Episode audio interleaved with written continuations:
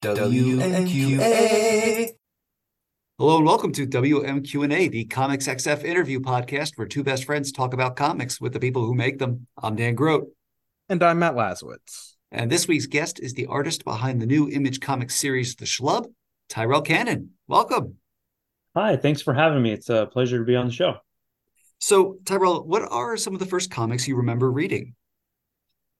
Oh man, uh, well, the first ones I probably remember reading was the Sunday strips. Um, I Calvin and Hobbes, uh, Family Circus, BC, uh, Garfield. Um, those were always the ones that like really sucked me in, especially uh, Calvin and Hobbes. That was a huge impact on me as a kid. Um, and then as I got to maybe around the ages of 11, 12, 12 as when I started reading um, like floppies, you know, Marvel DC stuff. Mm-hmm. And um, really big into X-Men and all the adjacent X titles. Um, that was probably my biggest thing was was X-Men books. And then when Image came out, I was a huge mark for Image. I bought everything that was Image, you know, especially anything Jim Lee touched. I, I loved all the Wildstorm stuff. That stuff was really big for me growing up. Um, but yeah, I would say that that's maybe you know the, the best way for me to describe it is comic strips and then into floppies with with x-men and, and image comics no i think i think that that's a good origin. I mean I, I i'll speak for myself. I know calvin and hobbes was also a gateway for me. I feel like you know that strip especially made an entire generation of kids uh you know uh, more mischievous and yet also more mature beyond their years. Right right. It's a special strip. I, I think that there's there's it's one of those strips too that every time I come back to it at whatever age, it still just speaks speaks in volumes and volumes. It's it's a special thing Bill Watterson did with that. Absolutely. Now, uh, you you mentioned X Men comics. Are you uh, are you up to date? Are you current? Uh, I've come in and out of of most, you know, big two stuff. Uh, with X Men, I have not read the the newest crop, which I think I heard is the the sort of current thing is sort of coming to maybe a close, and they're because there was a big sort of interconnected thing going on with the X titles, I think, as there usually is. I think the last time I was really invested in X Men was probably uh, the new X Men, Grant Morrison, Frank Quitely, that kind of stuff. That really sucked me actually back into comics, mainstream stuff after I'd kind of been not reading a lot of that for a while. I mean, I know that was a long time ago, but I loved that series and it was really hard for that to get topped. I did try some of the the stuff after that. There was the Warren Ellis stuff. I, I didn't really like the Joss Whedon stuff very much. Um, so I mean, I, I, probably read for maybe five or so years after that, but uh, I'm not sure what's going on now. I've heard good things though. Are you guys currently reading those? Uh, we're, we're up to date, and I'm not going to spoil anything. Okay. okay. it, I I will say I the this is this strikes me more as the end of the act than the okay. end of the direction it's like you, things can only go well for the X-Men for so long before something really terrible has to happen. right. And, right. Oh, here we go. well, I was I was talking my my younger brother. I was just visiting him, and he he's been reading Wolverine, and so I heard about some of the stuff going on in Wolverine. I was like, that's wild, you know, with Beast and all that. I was like, whoa. Mm-hmm. Um, it made me very intrigued to maybe give it a shot again. I'm a huge like X Men person. You know, I like I have favorite characters and stuff, and I, I've always liked drawing the X Men and someday I'd love to draw an X Men comic, so I should probably get caught up. you you've been warned. okay. Okay. But uh, you're here to talk about your new image series, The Schlub, out August 23rd with uh, Ryan Stegman, Kenny Porter, Mike Spicer, and John J. Hill. Uh, Matt, why don't you give our lovely listeners the 411? Failing dentist Roger Dalton blames the world for his problems until he is body swapped with the world's greatest superhero. Can Rogers save Earth and finally prove to his family he's not a loser? Or are we all doomed? So today, as we're recording, is FOC, that magical day when comic shops are supposed to get their final orders in for a given comic. How we feeling? How we doing? Um, I'm very uh, excited. I'm, I'm I'm excited. I'm nervous. I, have never had a book at Image before, and, and growing up an Image kid, it's a, it has been a kind of a lifelong goal for me, and and it's been a long time for me to get to this point. Um, but at the same time, you know, uh, I have lots of things that I would like to do, and so I'm I'm I'm optimistic. I mean, you know, just hearing you read the description every time I hear it, and I even just see who I'm working with, I feel I'm like, how is this happening? You know, I'm working with such great people, and and it's such a cool concept. Um, so I, am so excited about the book, and and the work I'm doing on it feels very fulfilling and very kind of pushing a lot of boundaries for me as an artist, but also just for superheroes. And I I feel very excited about it. So I can't wait to hear. Um, hopefully, that everyone else is excited about it as well. What what is the origin of this project? So uh, Ryan Stegman, the uh, the infamous, famous, whatever you want to call him, Ryan Stegman, uh, big Marvel guy. Obviously, you guys probably know Ryan's work. Mm-hmm. Um, he had some time after doing, I think, shortly after he was doing some some Spider Man or, or maybe the Carnage stuff. He wanted to go do a creator own book, and so he pitched this project to Image with him drawing it, writing and drawing it. And um, they said, "Great, let's do it." But then he got a phone call from Marvel about working on some little thing called Venom with some guy called Donny Cates. And uh, he sort of got sucked back into that world. And, and, he's happy he did, and we all are. I mean, it's, it's great work that they made together. Um, and so he sort of shelved the schlub. But as as a few years went past, he really still wanted to make it happen. And that's when he decided, okay, if I'm going to make this happen, I'm going to have to collaborate with some other people. And he uh, he knows me and Kenny uh, through uh, sort of a, a, a Skype. Uh, we're old, so it's a Skype chat group that we have where a bunch of artists uh, that are in the group can share or work with each other or give each other critiques, talk about nonsense, because uh, we're all stuck at a desk all day, and so it's nice to have some some people to talk to. And so he knew us through that and really liked our work and asked Kenny to co-write it with him and me to draw it. And that's how I got involved in the project. And um, after I got involved and Kenny got involved, we started um, designing the characters and stuff. Ryan hadn't really done any art for it yet. He had maybe one sketch of uh, of Roger, the main character, Roger Dalton, and um, you know he he kind of just we we kind of started like okay here's the concept but let's do it you know now. And so a lot of it had changed i think since his initial pitch. Um, he still had a kind of an arc in mind for the first you know story arc. And so we uh, kind of kept working on that and uh, or started working on that and then he said, Who do you want to have color it? And I was like, Well, it'd be amazing if we could get Mike Spicer. like, I don't know if you can, but that would be really great because he I think he's one of the best colorists working right now. And we got Mike and uh, we were off to the races. And then John J. Hill works with Ryan on some other things like Vanish and uh, brought John on and and the team has been cranking away on it for a while now. We're into issue six right now. So this book will be on time and coming out every month.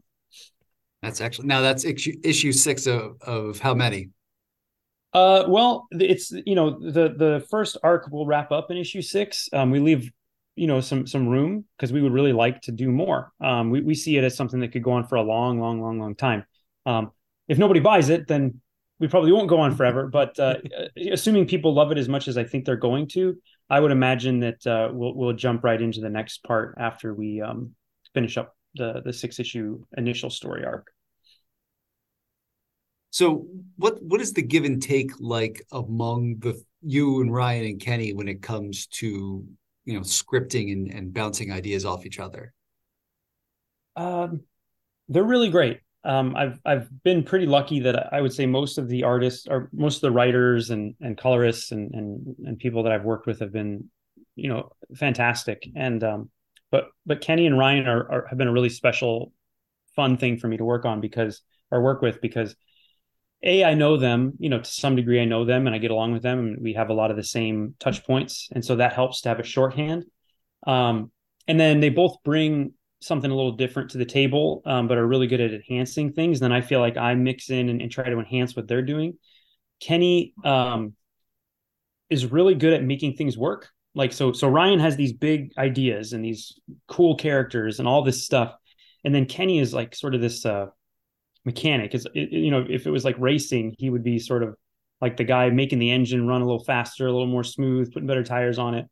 Um, he really makes it sing. You know, I think he gets all the points across, and he adds a lot of emotional depth um, and gives gives good payoffs to the humor and good payoffs to the emotional moments. There's a there's a lot of emotional moments in the book. There's a lot of scary stuff. There's a lot of funny stuff. Um, but yeah, they're they're both very open to my input. We we work in kind of a Marvel style. They'll come up with a script that's an outline of page by page, and um, there'll be story beats on the page, but not specific panels called out. and then I get the opportunity to panel things sort of as I see fit. And then um, after I'm done with the art, they go back and do a lettering script that you know parses out the dialogue. I mean, I'll see some of the dialogue in the, the first script if it's an important line, but sometimes they'll say, well, you know, here Sirius is angry with Roger and they have an argument or something. And then uh, somebody else shows up. And, so I, I have a lot of leeway and they're both very open to the things I've been doing on the page and, and, and great about adapting to, um, you know, not just paneling ideas, but sometimes I can work in, you know, little moments uh, in the background that might help tell the story or um, I think another thing that's really great about the interplay between us is that if I can sell an emotional moment or a funny moment with visuals, they can uh, sort of pull the writing back a little bit. Or if there's a lot going on in a page and we need to direct it a little bit more, they can bring a lot more uh, writing into there. I, I, think it's kind of the ideal way to work if there's a little bit of interplay between the writing and the and the uh, images whenever possible. So they've been great, and they're they're very gracious and very complimentary, and um, just really really great guys with a, a lot of passion for comics so it's been easy working with them and fun working with them have you generally worked marvel style before this or is this the first time you're jumping into that particular way of doing comics? Uh i've worked a lot like i've probably worked it's it seems like it's different with everybody. Um uh there's been a couple times i've worked with writers where it was pretty open. Um a lot of the work i've done up up until the last few years has been stuff that I've written and drawn myself, and so I can kind of do it all myself. Um, but then when I started working with writers, I think that the very first person I worked with was very very strict about everything and very tried to direct the art, and that was that was challenging. And then as time went on, I worked with like uh, Seth Jacob, and, and we worked in a, a, a style where he would give me kind of Alan Moore style, where he'd give me just like paragraphs of, of ideas for every panel, which is awesome. Um, but then it was my job to sort of pare it down to what I think would actually work on the page. And so it, it was it was similar to Marvel style, but a little more. Um, there was a lot more for me to go through. And then when I worked with Aubrey Sitterson on Beef Bros, um, he would do full scripts with panels called out, but he was also very collaborative and open to my ideas as far as like, oh, you know, I read the script and can we change these two panels around? Um, and that way it can be nice sometimes when you have the dialogue balloons, you can be tactical about where you think they should be, and and, and that can be really fun. Um, and now that I'm with with these guys, oh, and I worked with another guy, Matt Mayer Lowry, and he again he would send me a full script, but was very open. And then if it was an action scene, he would he would kind of just say, "Do whatever you want right here, like make it cool." Um, and so it's been a good mix. And and with me, with these guys, the um, the the kind of what they call they called it Marvel style right away, and I was like, whatever. I mean, as long as it you know, as long as we all get to have ideas. Um, so it's been uh, I feel like I've, I've run the gamut, and so it's been nice to uh, to feel like whoever I'm working with, I feel like I can probably get something cool out of it. Um, I, I think I would I would hate it if I could never talk to the writer though. That that might be kind of tough. I know sometimes that's not an option, but it's really nice when you can just call them up and be like, hey, so you wrote this scene, and I just wanted to ask you a couple questions. Like, can I do this and this? And you know, it's usually really fun when you have that back and forth you're working with three, uh, or at least judging from the first issue, you're working with three very different main body types in this comic. So Roger is very round. He has this big, bristly Wilford Brimley mustache. You know, Cirrus is this big, beefy Superman type in a head sock.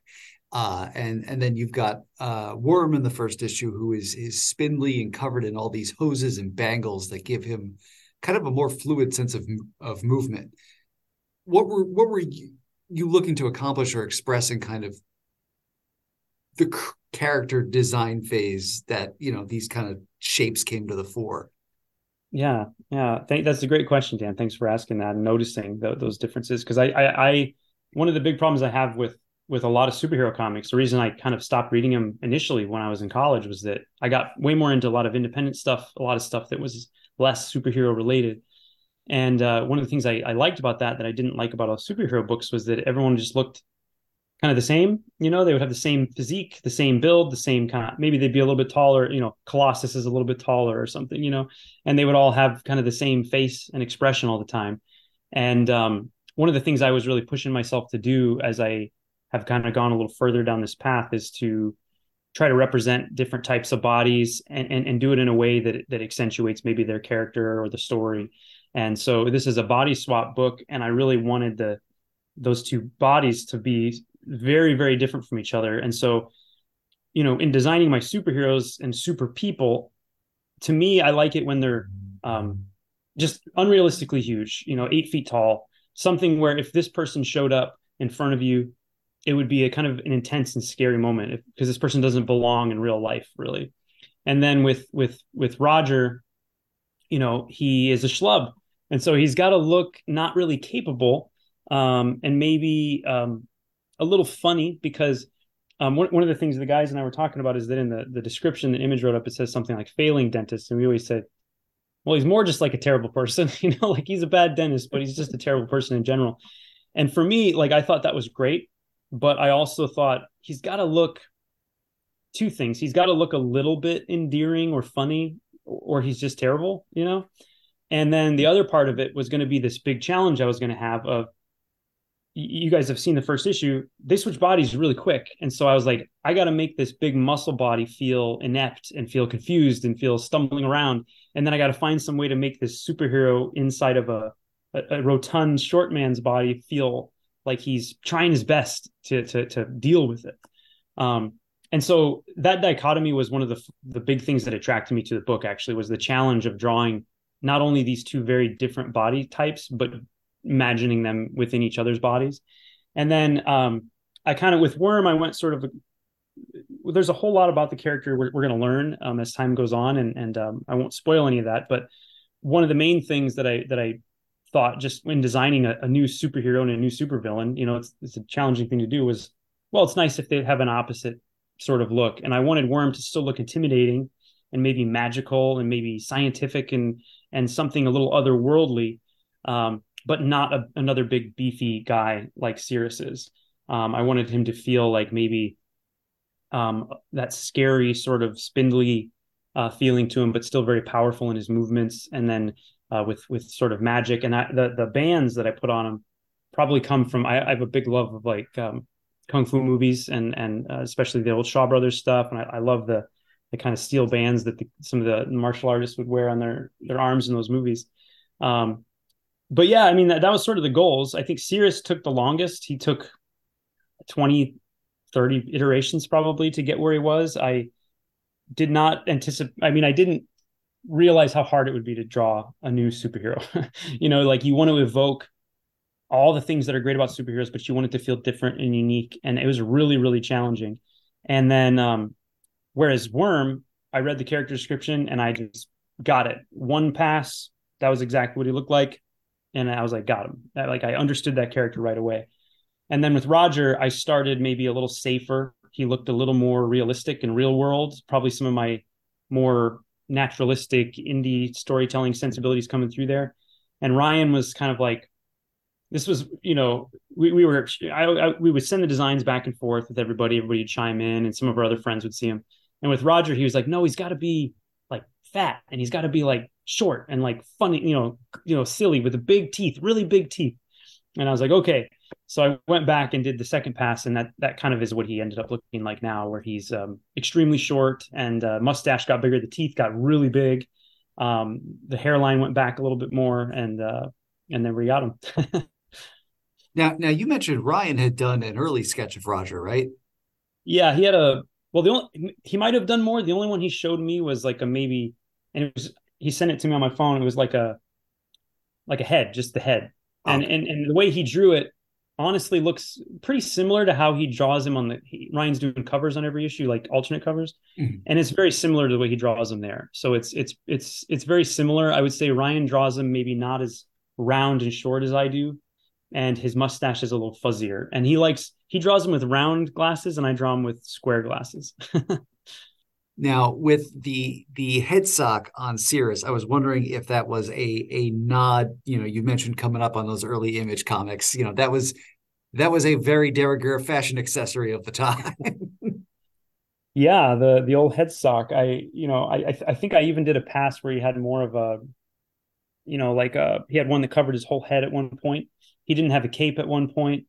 Um, I was trying to pull a lot from the things that that influenced me in superhero comics because I think that there's a special energy around that time, at least for me, and I think for a lot of people. And and it had an excess to it and a uh, what's the word? not everything really made sense. It just kind of looked cool. Rule of and cool. I wanted stream right, of consciousness. Right. as long as it looks cool, right? And so I wanted to evoke that, but I also wanted to to to, to evoke you know Superman and and um, Shazam and and the the older characters that had um, maybe a, a, slightly less um, busy look to them. And then I also wanted to evoke um, kind of ancient warriors, so I added sort of the armor pieces. Um, and then also with the armor pieces, a thing that I think me and Kenny came up with it just talking on the phone one day, or maybe I did it and then asked if it was okay. There's these little uh, circular valves on the on the different armor parts, and and as Cirrus fights, I, I was like, it'd be kind of cool if those were like venting energy out of him, like after, after he throws a punch or something. So I thought that'd be a really cool visual element to add to him and, and show sort of that he's been using his powers or that he's been expending energy. And so I added those little circles there to add that um, it's like a tiny bit of logic is all you need for things. It's like they just have to look cool, but if you can just give one or two things a little something to do, so that every time you draw them, those things seem like they have a purpose. Then a, it's like a little more interesting as a character design, and b, I don't get as bored drawing it. Um, I think there's a lot of character designs, especially some of the modern costumes that feel very seam heavy and very um, intricate. And that stuff's great on film, but I think in the comic, it, it can really well, it can slow you down when you're drawing it, but it also I think can just slow down the reader reading it. When it, when a superpowered character is throwing a big punch and he's covered in bands and pockets and zippers and and all that. So we went with a very classic look. But to get back to the head sock, I, I think it comes from the um, it comes from like yeah, uh, Cyclops, uh, Gambit, you know those guys. I drew them a million times, and that that sort of shape is sort of ingrained in me. Mm. And as I as I drew them more and more, I thought, okay, well, he's got to look like a superhero, but we want to show some skin in places, but it should be kind of minimal. And then if this, you know, if the costume gets ripped or something, it'll it'll show show more. And so I was like, what if it was just a window on his face, obviously the hair on the top, and then the the fists. Um, and I'm really happy with how that turned out. I, I I'm, I'm glad I got to use the head sock and that it actually works because I think a lot of times it looks silly, but if you do it right, it can it can look really great. So, uh, you know, this is this is a body stop body swap story, as we've established. Uh, so, uh, Matt, I'm going to start with you on this one. Uh, f- favorite body swap? Oh my God, I'm a hard time with that one. Favorite body swap stories across media. I'm gonna I'm gonna go with a couple of uh, uh, animation picks. There's an episode of uh, Gravity Falls, which, if you're not familiar, is a Disney cartoon. It's this weird little mystery town up in the Pacific Northwest. And there's an episode where they find a carpet that if you rub your feet on it, it generates static electricity. And the person you zap, you swap minds with them. And so the two main characters, the twins, swip swap. Ah, see now you got me doing it. uh, swap minds, but then the good-natured handyman Soos swaps minds with a pig, and it becomes this whole comedy of errors with the pig talking while Soos's body is just sort of breathing heavily and acting weird, and then a whole bunch of other body swaps and there's an episode of Batman the Brave and the Bold where Batman and Batwoman swap minds. And this is a different this isn't like the uh, the Kate Kane Batwoman, this is sort of a 50s Batwoman. And as opposed to with a lot of animated body swaps where the voice actors swap, they don't hear. So Diedrich Bader, who voices Batman, gets to camp up this sort of feminine energy through Batman. It's it's very much like watching a a drag performance and is not something you'd think you'd get out of a Brave and the Bold of all of the interpretations of Batman, which tends to be the most kid friendly. I like that. You know, I, I just saw Diedrich Bader in Shazam 2. It was a bad movie, but I was happy to see him for his very small part in the movie. Uh, he also had a great small part in The Blackening, as the white uh, park ranger that they're not entirely sure isn't the killer. Huh. Interesting. Uh, for for my answer, I went with this is this is a classic the uh, the episode of The Tick where they do a bunch of like multiple body swaps And I think uh, Arthur switches places with a giant tongue, and he's just like, I can taste the floor. and I, Dr. Mung Mung, remain the same. Yeah. Can't go wrong with the tick. That's always going to be gold. So absolutely. Tyrell, how about you? Uh, you know, I think um the one that I've seen most recently that I really liked was um, I think it's just called Freaky. It's Vince Vaughn, and he it's kind of like a horror movie, and he swaps bodies with a teenage girl, uh, or or you know, a female character, and it's like you know, a killer is on the loose. That one was really great. And then uh, you know, the the classic Freaky Friday is probably the other one that I gravitate the most towards. Um, I think that there's something about um, I liked the change up as well. That was pretty good. I'll say freaky's my answer, but in general, I think the body swap genre, like Ryan is obsessed with it. He loves it. But um, there's something cool about just that idea of like switching switching with someone else's life and just seeing sort of what your problems look like through that lens. I think that's why it's been so consistent in film. There, has been body swap movies for quite a while now. I don't think they're going to stop making them either. No.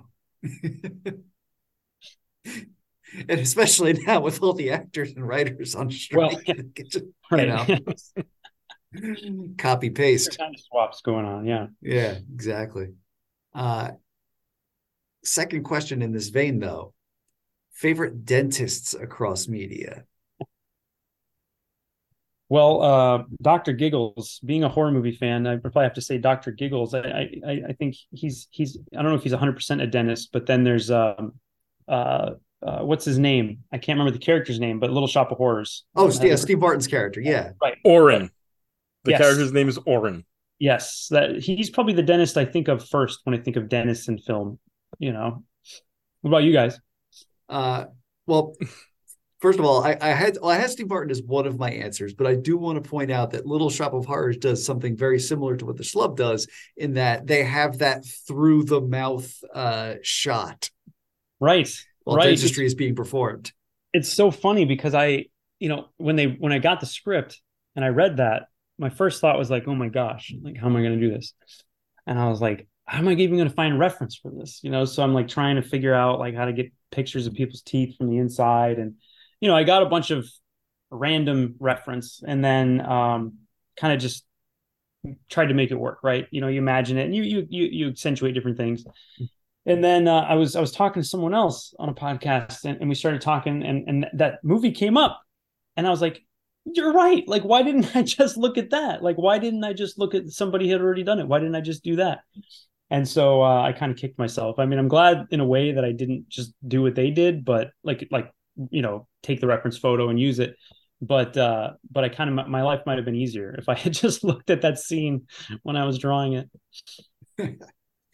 Uh, my uh, second answer to this question is going to be uh, Bryan Cranston's Tim Whatley from Seinfeld, though. Ah, yes, I've been rewatching Seinfeld. He's great when, when he converts to Judaism. Yeah, for the jokes. for the jokes. Classic. Matt, do you have an answer for this one? Oh, no, it was Little Shop. Oh, okay. Great both, yeah, both both him and I'm going to because it's been a long time since I saw the original Little Shop of Horrors because it is a the play the musical is based on a uh, an old 60s movie. I'm trying to remember who plays that character there and I it I cannot for the life of me it's I don't remember either. I'm trying to remember because Nickel it's Jack Nicholson's first film role. And I don't think he has that role, but because I always picture Nicholson, I was like, no, no. But yeah, that, that in there as well. well, Matt, if you want to keep looking for the answer, I've got a, I've got a, I've got a question queued up in between. So, you know, we talked about the the reference of of the through the mouth shot. You know, how much time did you have to spend familiarizing yourself with like dental tools and stuff to kind of get those those office shots in the beginning? Um, I, I think I pulled up a couple Google searches of, of dental tools, and um, my wife is uh, is a jeweler. That's her bench over there. Oh. She actually uses dental tools and wax carving and stuff. So I had a few on hand that I could reference, and um, I was like, I've been to the dentist. You know, I can sort of, but I had to look up some images, and then the the key I think a lot of times is um, I try not to like find an exact reference. Sometimes it's nice to get you know get an idea of what the tool looks like and then try to draw it yourself so that it looks more like you and and, and different from just a a photo. Um, like doing photorealistic stuff is great and all, and, and I'm sure a lot of people like it, but I think it's kind of boring. And so I tried to, to, to, to like take the tool and then like, okay, there's grooves on the side where you hold the scratcher. Maybe I can stylize them in some way that looks neat. Or maybe this thing that opens her mouth up, I can just make it look a little bit bigger, a little bit more painful, exaggerate that. And oh, maybe the mask for the nos has just one tube, but why don't I make it have a bunch of tubes? You know, just little things like that to sort of enhance. It's like an enhanced realism, is how I think of it, like an extreme version of reality. More tubes is always better. I've I've always found always. the actor who played the dentist in the original Little Shop of Horrors is. I mean, I could go down an IMDb hole, but he doesn't have a Wikipedia page, so okay. probably a one of the stable of Roger Corman actors from the 50s and 60s who never really got out of the Roger Corman world. Lost to time. uh, well, uh, this next bit comes from our grand Twitter inquisitor, Asimov Fangirl, uh, who asks, This could be my own childhood bi- bias, but how difficult is it to convey or draw a sympathetic dentist, the most terrifying of the medicine people? Speaking of Dr. Giggles. yeah, well, I, I don't have um, a huge problem with dentists in general.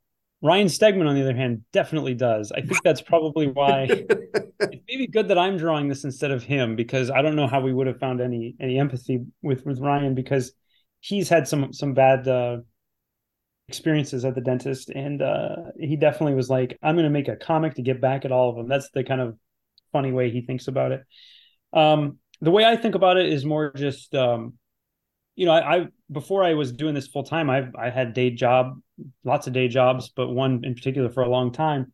And i probably you know i've seen just so many people come through jobs where they get sort of vilified and uh yeah they're generally just normal people you know? And so i try to think of Roger as somebody that I know, you know, like we all know somebody that is their own worst enemy and makes bad decisions and you're just like why am i friends with this person you know like we all have that person in our life and so i try to think about that and then i try to think about again the flip the flip of that it is like what's what's a superhero going to feel like trapped in somebody's body that just sucks you know um but it is hard to to find sympathy for Dennis. I think. I think that that first scene is where I went all out. I was like, let's make him real.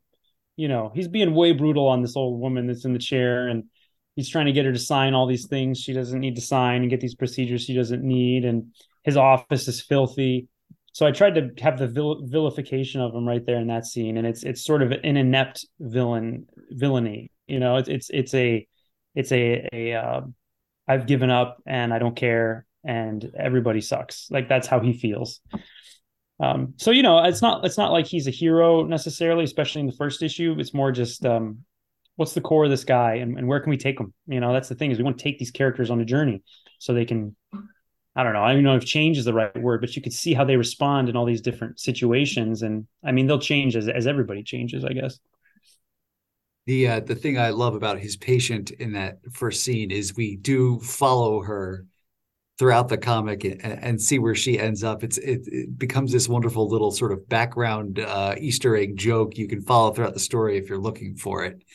Uh, you know, was there another moment or something like that in the issue? Uh, non-spoilery, of course, that was a favorite of yours. Uh, well, I like the Easter eggs. I'll say that. I, I, try to. I would say every issue has something hidden in there. If people are looking for it, uh, I might even have that woman show up again at some point. I don't know, maybe. um, but I like to hide little things. That is a fun thing for me to do. Um, in Beef Bros, there's a rat that kind of goes through the whole comic. Uh, in this, there's little little things hidden, whether it be product names that are referencing something, or a couple other comic creators that I know show up in the issue. Uh, I, I, make a little appearance in the issue. Um, I like that kind of stuff. Um, as far as my favorite part in the in the first issue, um, that first spread, uh, I think it's page three and four, four and five is um, one I'm really proud of. I, I, it was the you know, those that was the end of the kind of the uh it wasn't really a pitch because we were already picked up, but that was like the first five pages we were going to show for previews and that we were going to, you know, let people see. And it was also my first time working with Kenny and Ryan, and so I really wanted it to to feel special. And so that that that first spread where they burst in the dentist's office, um, I feel really proud of how that turned out. I think that that that was really nice and that was fun to draw. And the other one is is there's a, a fight scene and they go through a building and you guys probably know which part I'm talking about, but they go through the floors of a building, and that mm-hmm. one felt uh, pretty awesome because that's the kind of comics that I like to do, stuff that sort of plays with the medium, and the fact that I could do that with these guys in, in a superhero comic felt pretty uh, pretty neat and pretty fun. So those two pages are probably my favorite moments in the issue. Now I do love seeing people go through the cross section of a building right. in a comic. It's you know it's it's the closest you'll ever get to see in like the raid or something in comic yeah. form. yeah, we we all all three of us say always say when we're working on the book like we want to do things that, that you can only do in comics. You know, we we want this to be a comic. That's the most important thing is that it's a good comic. We're not trying to sell this to Netflix right now or anything. It's like we want to make a good comic, a great comic. And so anytime we're doing anything, we're like, well, what could we do that we can only do in comics right here? Whether it be something you do with a word balloon or with paneling or or with the character's reaction that you can't do in other mediums. And so, yeah, cross section of building. That's something you know you might see pulled off in, on a film occasionally, but in comics, it's that's bread and butter, man. That's the good stuff. Absolutely. Now you mentioned there being you know multiple cameos from uh, from uh, comic creators uh, in the in the first issue, but uh, the one that I clocked uh, d- d- does Daniel Warren Johnson know you have him running for his life? yeah, yeah, yeah. Dan's seen the page. Uh, he's a friend of mine. We we live near each other and we've known each other for ages now. And um, uh, he he's always putting people in his comics, and uh, you know he's he's he's just a good friend and i knew he would he would love it. So i i put him in there and when i when i drew that page i put in our little group chat and he was he was like i'm running away like a little bitch. And i was like yeah. I was like but you might he's like i died. I was like well you know we don't know yet. You know we don't we don't see what happens. But yes dan is is in the comic uh, in the first issue. So if anybody spots him, you know, check check check it out. You, you can't miss him. He's got the beard, the long hair, the Boston Red Sox hat, the T-shirt that says "Murder Falcon." He's literally holding a pen and markers. He's a cartoon anyway. That's what he looks like every day. That's the funny thing. Like I didn't even have to make all that up. That's just Dan every day. So, uh, what what is one way this project is different from other things that you've worked on?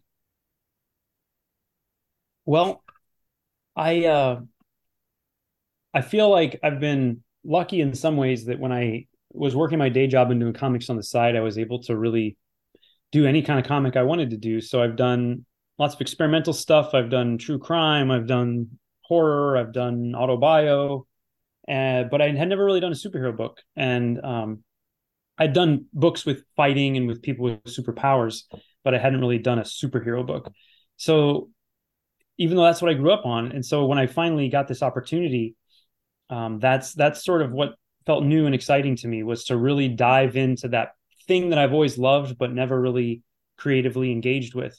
Um, it, it kind of made me have some uh, fresh love of the medium again. Um, I mean, I'm always finding something to love in comics. There's so much to love, but I hadn't really like really let that part of me out, you know, out of the cage. And now that it's out of the cage, um, it's it's really just taken over. I I can't get enough of of figuring out ways to make people look cool and dynamic and fast and, and make impacts look huge and and show the dichotomy between superheroes and normal people. And um, i'm just uh, really into the whole the whole genre of superhero comics right now. So i think that's new for me in that regard as far as like thematic elements and the type of comic it is. And i, I haven't really i guess i did beef bros had humor in it but this has humor but it, it's not a i wouldn't even call it a comedy book. Like they list it as humor but i mean there's jokes in it but I don't know if you watch like Righteous Gemstones or something like that's funny, but it's also scary and sad and all these other things. I would liken it more to something like that. And so it feels cool to be telling a story too that um, I'm used to working on sort of short one-off stories because all my self-published stuff is very contained. Um, and so to do something that's kind of open-ended and you can start like every issue we introduce new characters and new places and new elements of danger and and it just feels like this ever expanding thing and that's been uh, so much fun and scary too, but fun. so, who are the artists that uh, are kind of your guys? Who do you who do you jam on personally? Uh, lots of people, and and it changes all the time, but there's consistent people all the time. I try to find influences that can help me grow in some way when I'm on a new project or help me enhance that project.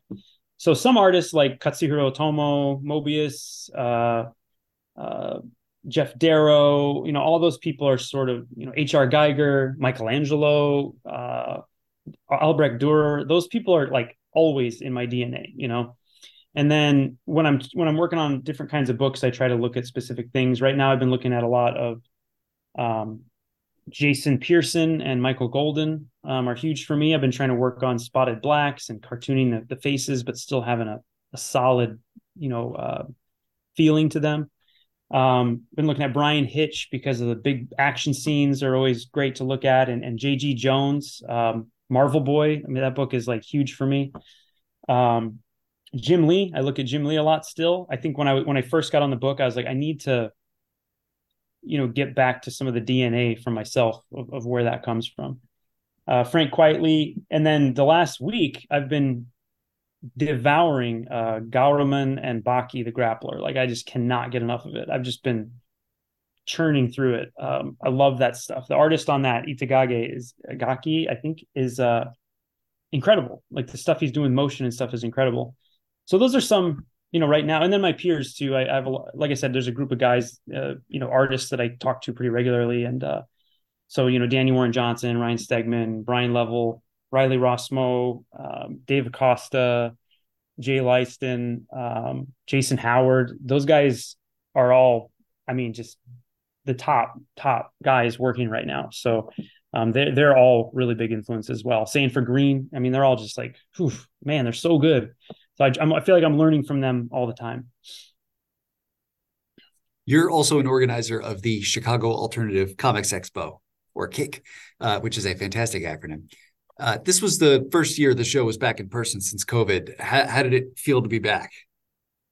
Oh, really cool. Um, that's a show that I've been tabling at ever since the first year they had it. Um, a number of years ago, I was a special guest at the show, and it's always been a show that was really good to me and really good for me and, and really represented the community that I felt like I was part of here and also the broader community of comics. And so I had decided to get involved with it um, in 20 in, in 2019 to plan the 2020 show. And then, you know, my my involvement as an organizer has been three years, but no show. Uh, so we finally had the show, and it was different and weird in some ways because we were in a new venue, but at the same time, it really felt like we came back big in a big way. The artists all seemed to have a great time. The sales were, were, were great. We had awesome guests. You know, we had Derf, Derf Backderf, we had MS Harkness, we had Mari Naomi, we had incredible guests. Um, and I felt it felt really good to be um, to put a little bit energy energy back into the community. Um, it is a lot of work. It's an unpaid sort of organizer run show, and we were our, our numbers of organizers had been cut down a lot during the pandemic just because a lot of people had to move and things changed and it was a hard hard thing to do. But to have the kind of conversations i was able to have at the show where i talked to one person they're like this is my first time ever getting in cake. I've wanted to do the show forever. I'm so happy to be here. I talked to another person. This is my first show i've ever done out of my own country. Another person oh this is the first time i was ever a special guest you know and just to see the the engagement of all the people you know and, and them being able to get their work out there in a meaningful way um, was really great. And i think it was a successful show and um, we're hoping to do another one as soon as we can. Well you know within limits not not next week but maybe next year. Um, and it's it's a really great show. I encourage anybody who, who's anywhere near here to go because the great thing about some of these independent shows is that they represent a, a, much broader spectrum of work than you're going to find in in most shops and that's not a dig at shops. Every shop has their specialties that's fine. But it's a lot of self-published stuff. It's a lot of stuff that doesn't fit into categories. And man oh man every time i go to Cake, i've always said this every time i go to Cake, i find a new artist to fall in love with and new work i've never heard of before and and stuff that i've never seen done in comics before. It's really really fun. So i'm i'm i feel like it went well and i'm so stoked that we're back Awesome. Now, apart from the new venue, you know, were there other changes that the time off uh, from being in person allowed you and the other organizers to make to the show? Um, you know, we, we were able to think a little more intentionally about just some of the the back end stuff and, and, maybe document our process a little better to make it easier to hand it off to future generations because we see it as a show that should have a rotating group of organizers so different view views and, and ideas can be represented. So we, have been really good at that. Um, the other thing that we that we maybe were thinking about was just we want to get a little better at documenting uh, parts of the show, whether that be panel discussions or artist talks, so that that can be available to people that can't make it to the show for some reason. Um, so we weren't able to do everything we wanted to do this year, but it it really was a good chance to kind of see, okay, now we're we're back. What's feasible to to change and add? Um, so yeah, yeah, the main thing I think would be that. That's fascinating to me. The idea. I mean, are you talking recording, live streaming, a little bit of both? maybe both uh, you know during the t- the pandemic times when we didn't have a show we did do online videos called cake pops where we would do interviews you know audio or video interviews and, and little little workshop things which are up on the cake youtube channel um so we, we think it'd be nice to live stream of course um but it might be more feasible to think about putting it up after the fact just because one of the hardest things with show is finding a venue and ha- having a venue that you can pay for and fit everybody and have the amenities that you need. And you're always going to sacrifice one or two of those things. And so I don't know that the place we had this last year would sustain a live stream, but maybe next year, you know, we're very open to to, to doing something like that.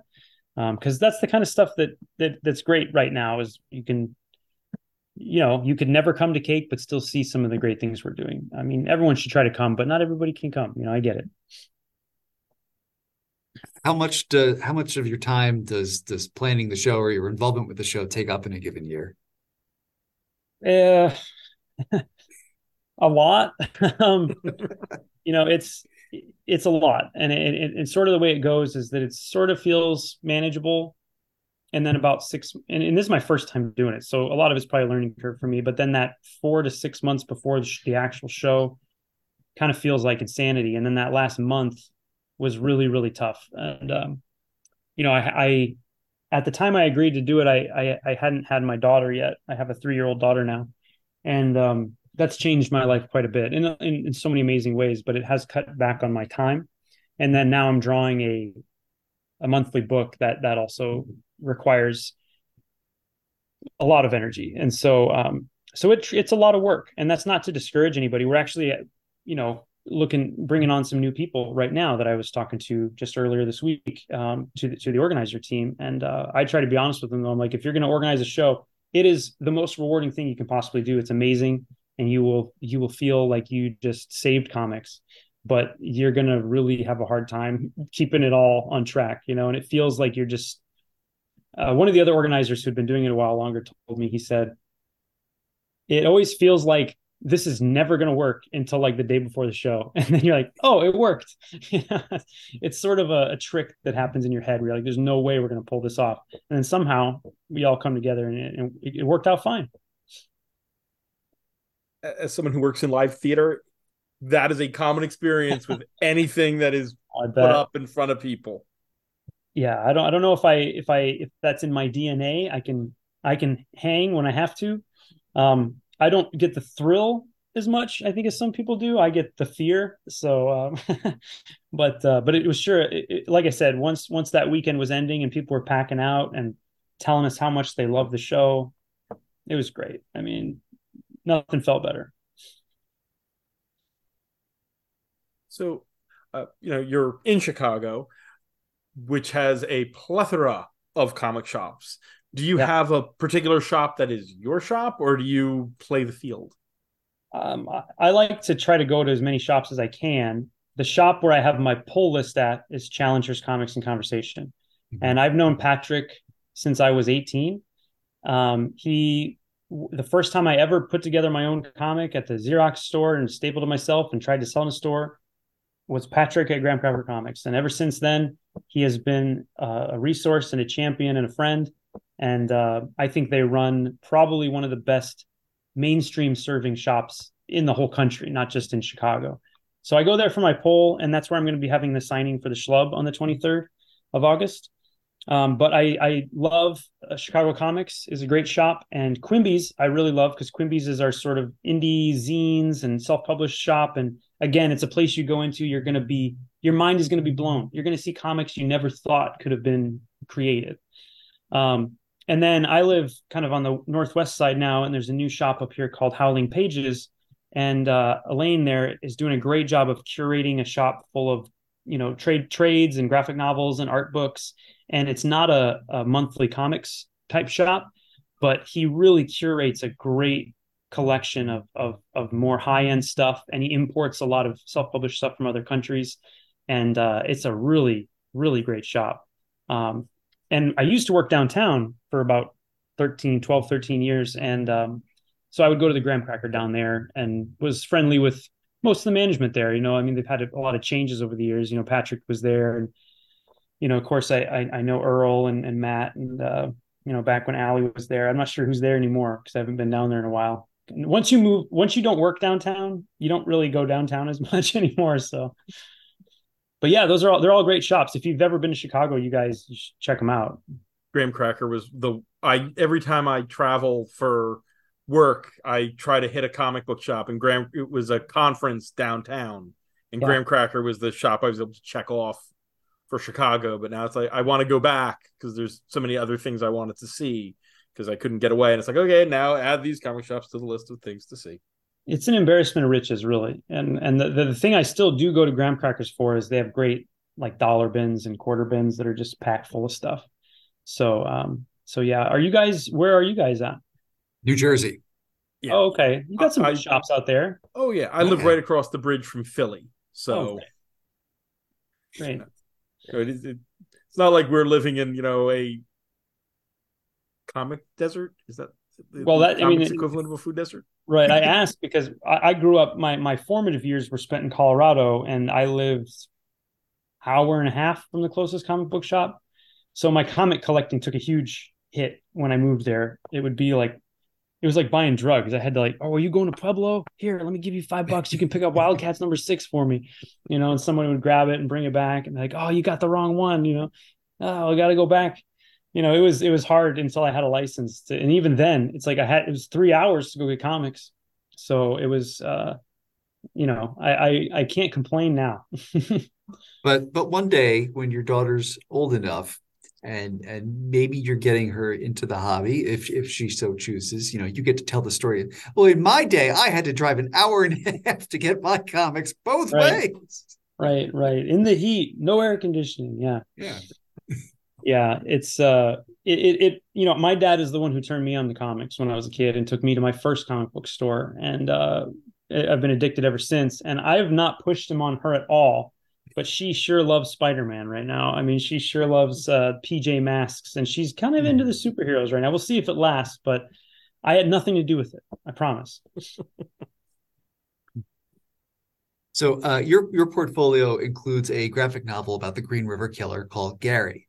Uh, so I know I know you've been doing a lot of comics podcasts and interviews to promote this love, but was there a period where you were getting invited on true crime podcasts to uh, talk about Gary? You know, I'm glad you brought up Gary. I don't I probably don't talk about it enough, probably because I don't really have. I've only got digital versions of it right now. Um, so yeah, I did this book called Gary, and it's about Gary Ridgway, the the Green River Killer. And part of the reason I probably wasn't on podcasts is that there wasn't very many podcasts when I started doing it. Um, I actually had a couple issues out, and I was tabling at Stumptown long time ago in Portland, and I a guy walks by my table and he's like, "Oh, is this about the Green River Killer? And I was like, yeah. He's like, oh, okay. I was like, what? he's like, well, I work at Dark Horse. Uh, we're doing one about the Green River Killer.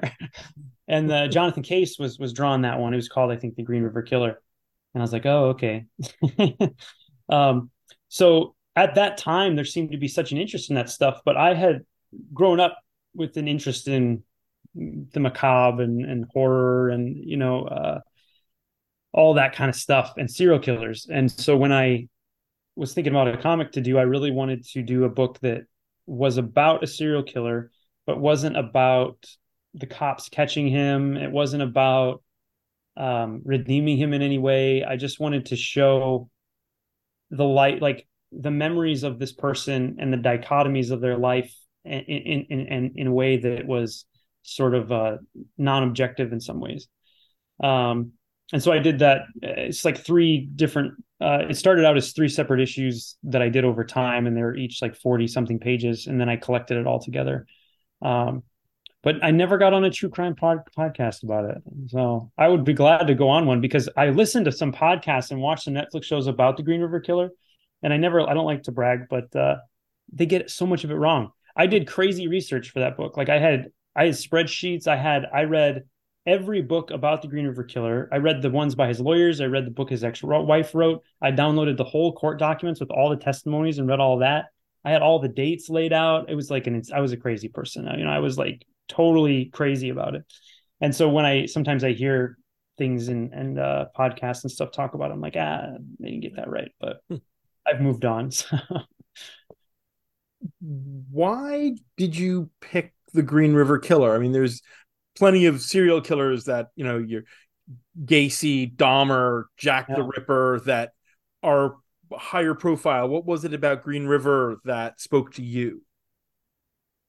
Well, he's one of the most prolific, but also probably one of the, the least sexy. You know, the, there's this sexiness, especially with the craze of serial killers right now, where we try to make them cool and interesting, and you know, like like uh, what was that show called? Uh, where the hot guy's a serial killer, but he's like a good guy serial killer. Dexter. killer. Oh, Dexter. Dexter. Right. Right. And I'm not saying Dexter's bad or anything, but I'm just saying that felt like a, a trope. Like Hannibal is kind of the good guy in the Silence of the Lambs movies. You know, you, you, and I, I, was like, well, these aren't good people, right? Or or they're not um, I don't want to I don't want to redeem this guy. It's not my job, right? But I I I was when I first read about him, I was shocked about the number of of of victims he had, but also how how long he did it and how much he just had a regular life outside of that, you know, kid, ex-wife, new wife, dogs, camping trips, you know, worked at a factory for years and years and years. Um, and he didn't have a lot of these um, uh, serial killer origin story moments that you get from the lives of people like Gacy and Jeffrey Dahmer. And um, I'm not saying that those things don't didn't happen to to those people. They they did, it's just like Gary was like unremarkable in every way except in murdering people. And so that to me just gave me a, a good uh, kind of spot to start with. And then the fact that pretty much all of his victims were were prostitutes, which might have contributed to, to how long it took to, to catch him, is, is the, the little amount of care that is put into, you know, going after the, the murders of, of, of people that are in sex work. And so those were a lot of the elements that attracted me to it. And I, and I thought, okay, here's a guy who if you met him, you wouldn't think twice about him being anything. He's just, he, he's a he's a non entity, right? And uh, but at the same time, if you think about all the things going on in his head and the things he's seen and the things he's done, you know, he'll be out in a truck with his son, and the next minute he's he's murdering somebody literally next to the truck, you know, out in the woods next to the truck, and then going back in the truck with his son, and and he just drives away, and and they live their lives, and that was like so much more chilling to me than um, getting revenge on people or or this thing that I think the story we all want to read into serial killers, where we want it to be this big, scary, mythical thing. And like he's scary in a way because there's nothing mythic or scary or evil genius about him. He's just a regular guy, not very smart actually, that got away with murdering women for 20 plus years. Um, so those were that's sort of where I the genesis was, and, and exploring just his memories. You know, the book bounces around a lot between um, kind of memory triggers, is what I call them. So, you know, he'll see something when he's maybe hanging out with his girlfriend or wife, and that will remind him of something that happened when he was in the process of murdering somebody, or vice versa. And that that that's something I think a lot of other people can relate to is these memory triggers we all have. You're hanging out with friends you smell a cinnamon roll and then you think, oh, my mom's cinnamon rolls or whatever it is, you know, and, and maybe, you know, some of those memories are horrible and some are good and they're all kind of mixed up in there together. So there was, there's that, that idea of turmoil, even though you never see it with him in any of his interviews as much or anything. But now I'm rambling. now, when you, uh, when you were at Cake this year, uh, uh, and and Derf was there, you know, did you get to go up and be like, him be like, "You wrote a graphic novel about a serial killer," or "I made a graphic novel about a serial killer," and like have that like high five moment. I tried. I tried not to do that with Derf. I, I you know, I'm, Gary's a work I'm really proud of, but since I don't have it in print, I, I haven't, you know, I, I, try not to to encroach on it on other people as much. But uh, his book is very different. It's really great. My friend Dahmer is amazing, and I, the thing I like about that book is that it is it it it it doesn't like redeem him, but it humanizes him in a way that it makes him what he was, which is the kind of person we might have all been in school with. Some somebody in our school was maybe a little bit off like that, and we know what we know what that feels like to be around that kind of person. And Derf really sort of brings that home. Um, Derf's also just, um, you know, he's great, and he was uh, awesome to have at the show. Um, he, he's kind of a big deal, I guess. And I I was sort of like, I don't want to. He's not chatty though. he's not chatty. He's very nice, but I didn't want to go and try to talk shop with him about serial killers. I was also way too busy to do that at the show, just running around and you know all that kind of stuff. But he did a great talk actually on his Kent State book at the convention, which I that's an example of something I wish we could have recorded. But um, brilliant guy, fantastic work. Uh, so glad we had him at the show this year. Uh, what what more deep cut from your past I wanted to ask about. Yeah, in in doing research, I was looking at like the Kickstarter pages for the two uh, Beef Bros campaigns uh, and and that stuff just looked fun as hell. Is that is that a world that you know you and Aubrey are talking about revisiting anytime soon? Um, I think we both had an absolute blast, you know, jamming together creatively. Um, he's a Aubrey's a very high energy, um, amped up guy who loves comics, and out of all the people I've worked with, he's the one that's the most exciting to send pages to. You know, every time I send him anything, he's just, oh my gosh, this is great. And he, will just dive into everything he loves about it and shoot more ideas at me. And man, oh man, he's got energy. And and I think what we accomplished with those those first two Beef Bros was really special and different. And there's not anything else like it. And, and if, if I want anything to be consistent about my work, it's just that I want it all to feel like something you haven't really seen before, or at least mm-hmm. not exactly the way we've done it. And I think Beef Bros is very unique. I don't I don't think there's really anything I can think of that's much like it. And um, we both probably would love to to do something like that again or or more beef bros. People seem to really respond to it. So that door is always open. It's just a matter of uh, schedules and and stuff like that. And right now I'm sort of all in on the schlub and he's got some awesome projects he's working on that I've seen that are obviously things I can't talk about, but man, oh man, they're they're really neat. I think people are gonna really like his next thing the uh, the videos that he cut for those two Kickstarters are probably some of my favorite things I've ever seen in a crowdfunding campaign. Yeah, those were great. We we had uh, Kyle from the Sword do the music, and uh, you know Aubrey is so opposite from me. We wanted to play that up in the videos, so he's you know, and then I show up and I'm just like, there, I'm drawing this comic. Um, he but you got a second, you got a headband in the second, one. right? I put my headband on, you know, but yeah, he he uh he was very smart to do those videos. And as someone who's run multiple Kickstarters um, and done trailers for other Kickstarters I've done, I'll tell you right now, most people start the trailer up or the, you know the video up for maybe 45 seconds to a minute. They want to see that you're a real person and see what you're all about, and then they they stop playing it because you can see how long they play it. Almost every play of our video on Beef Bros was all the way to the end. You know, it, it was like I'd never seen anything like it. Like people didn't just. I think the trailer had more views than the Kickstarter did. You know, on the YouTube page. You know, it was it was a phenomenon in in its in and of itself. Did, did you get to keep a fanny pack from the campaign from from the? Uh, yeah, I have one. I've got one right over here actually. It's now become my my convention table bag. So um, I always was like, where do I put like my snacks and everything? And so now I've got my my Beef Bros uh, uh, fanny pack. And actually, I just got in the mail.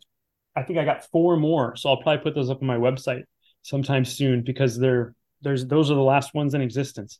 So I I I love my Beef Bros fanny pack. so you mentioned the uh, the signing uh, the day when the schlub comes out. Do you have any other or you know signings or convention appearances coming down the pike? Yeah, well, um, I don't know if I'm gonna have any more conventions this year, but um, because I didn't end up getting in at New York. But if I if I do another show, I'm hoping to do a lot more shows next year. So hopefully next year I'll be at, at some more. I, I just did Heroes not too long ago. Um, but yeah, I'm doing a signing at uh, Challengers Comics on the 23rd in the daytime, And then on the 26th or 27th, the Saturday of the release date, I did a, um, a retailer exclusive cover for a shop in Iowa called In This Issue Comics.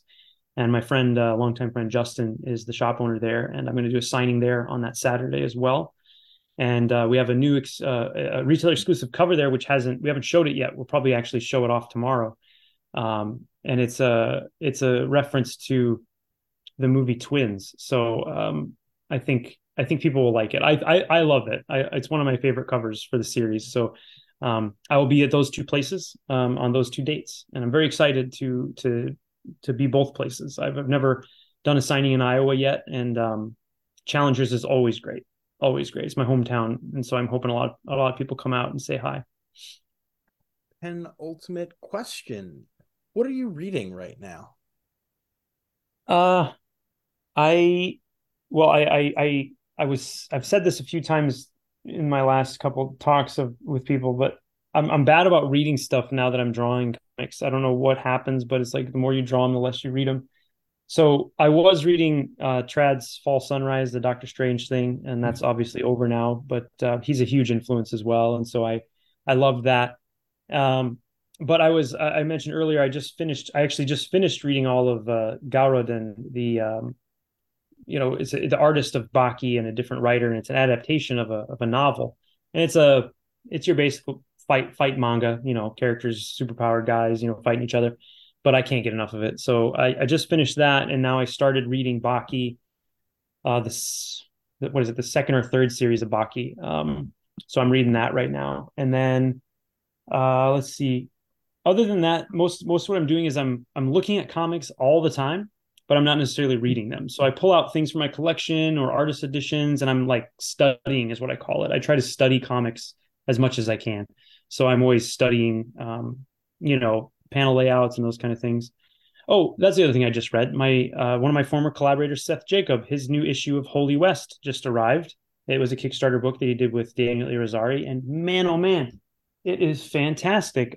I it must be in the other room, but it is fantastic. It's a western about uh, the Holy Grail, and it is so cool. Uh, Daniel Irizarry colored me on astrobiology, a book, a book I did with Seth, and Seth has lots of great ideas and, and big, kind of, I mean, sci-fi ideas, but this is a western, and um, the progression of Daniel's art from from what he was doing coloring me to Holy West one to Holy West two is just like he's just you know on some new shit, man. He's drawn amazing stuff now. I was really impressed with the book, and the story is great too. So if you haven't checked out Holy West yet, um, hit up Seth Jacob for a copy. It's very good.